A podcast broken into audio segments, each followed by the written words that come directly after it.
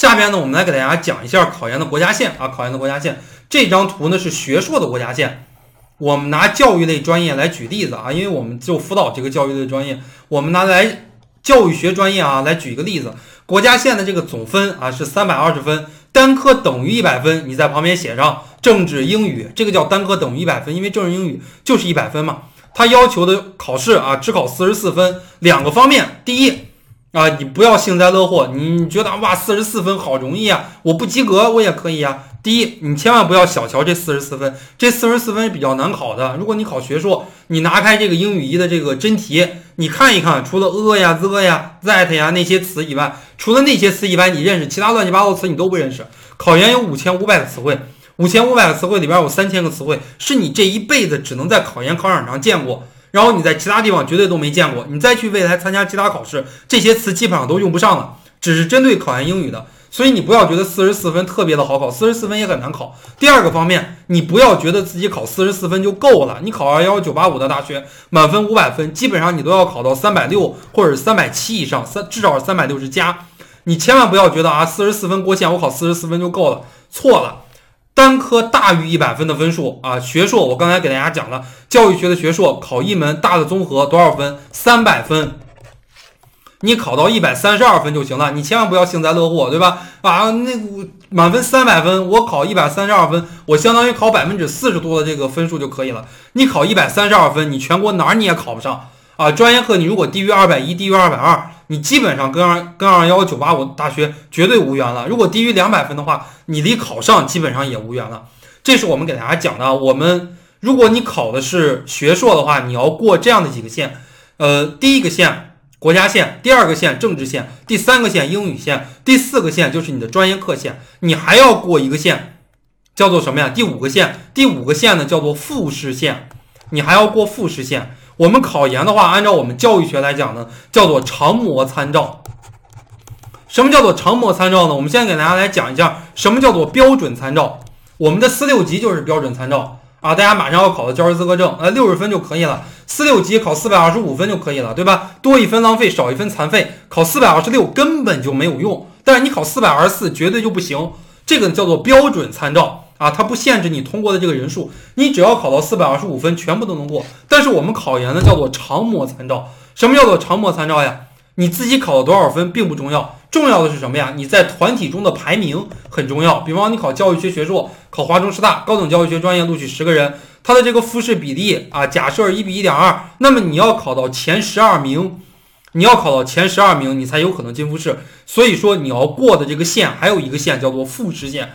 学硕的话要过这五个线，这是我们说到的 A 类考生，A 类考生又叫 A 区考生。如果呢是 B 类考生，大家可以看一看，总分比 A 区低十分，单科的话呢比 A 区低个两三分，对吧？这一门学科比 A 区低了九分，专业课比 A 区低了九分。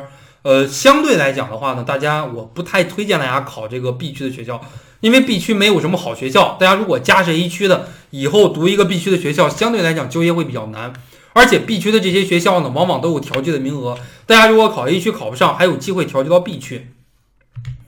后边呢，来给大家讲一下专硕啊，来给大家讲一下专硕的国家线。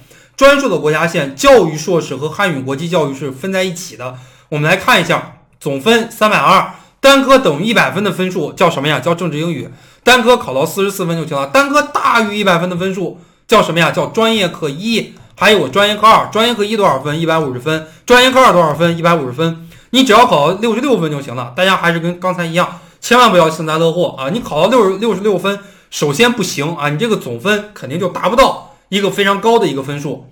那么考专硕的话，要过六个线：第一个线国家线，第二个线政治的线，第三个线英语的线，第四个线专业课一的线，第五个线专业课二的线。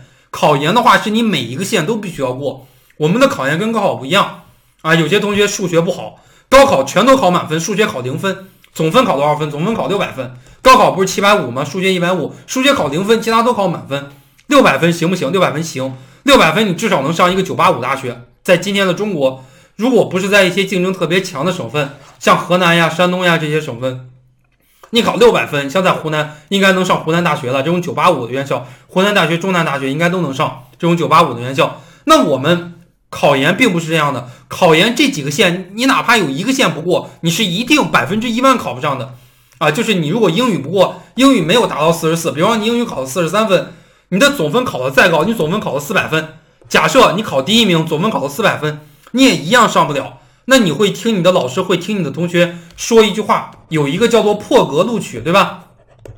你的老师、你的同学，或者说你的辅导员会跟你讲：“哎呀，你英语不过线没关系啊，你如果总分考得特别高，考第一名，你有可能有机会申请破格录取。有没有这个机会？在十年前有这个机会，在今天没有这个机会。什么叫做破格录取？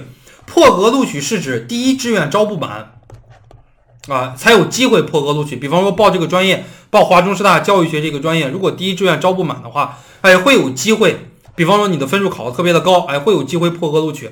但是在今天第一志愿都招满了，你的这个分数不够，你即使总分考得再高，你也没有机会破格录取。所以说大家千万不要存在侥幸心理。考研的话呢，跟比高考会更难一些。它既看你最短的那块板，又看你长的那块板啊。你既要这个每门学科都过线，而且你的总分要尽可能的考得高，你才有可能在复试的时候占据先机。我们考研的初试呢，一般情况下是五百分。我们考研的初试啊都是五百分，考研的复试呢一般情况下是两百到五百分左右啊。我见过最低的学校复试线复试啊总共就两百分，笔试一百分啊，这个面试一百分。那我见过比较多的学校，那最多最多的越好的学校复试占的比例越大啊，五百分。比方说笔试占分、面试占分、口语占分、听力占分啊，这个实验理工科的这个实验还占分，对吧？还有其他的这个方面，呃，翻译呀，乱七八糟还占分。最多最多的可能会占到五百分。我们考研的录取呢是初试和复试相加，最后的这个总和来录取啊，最后的总和来录取。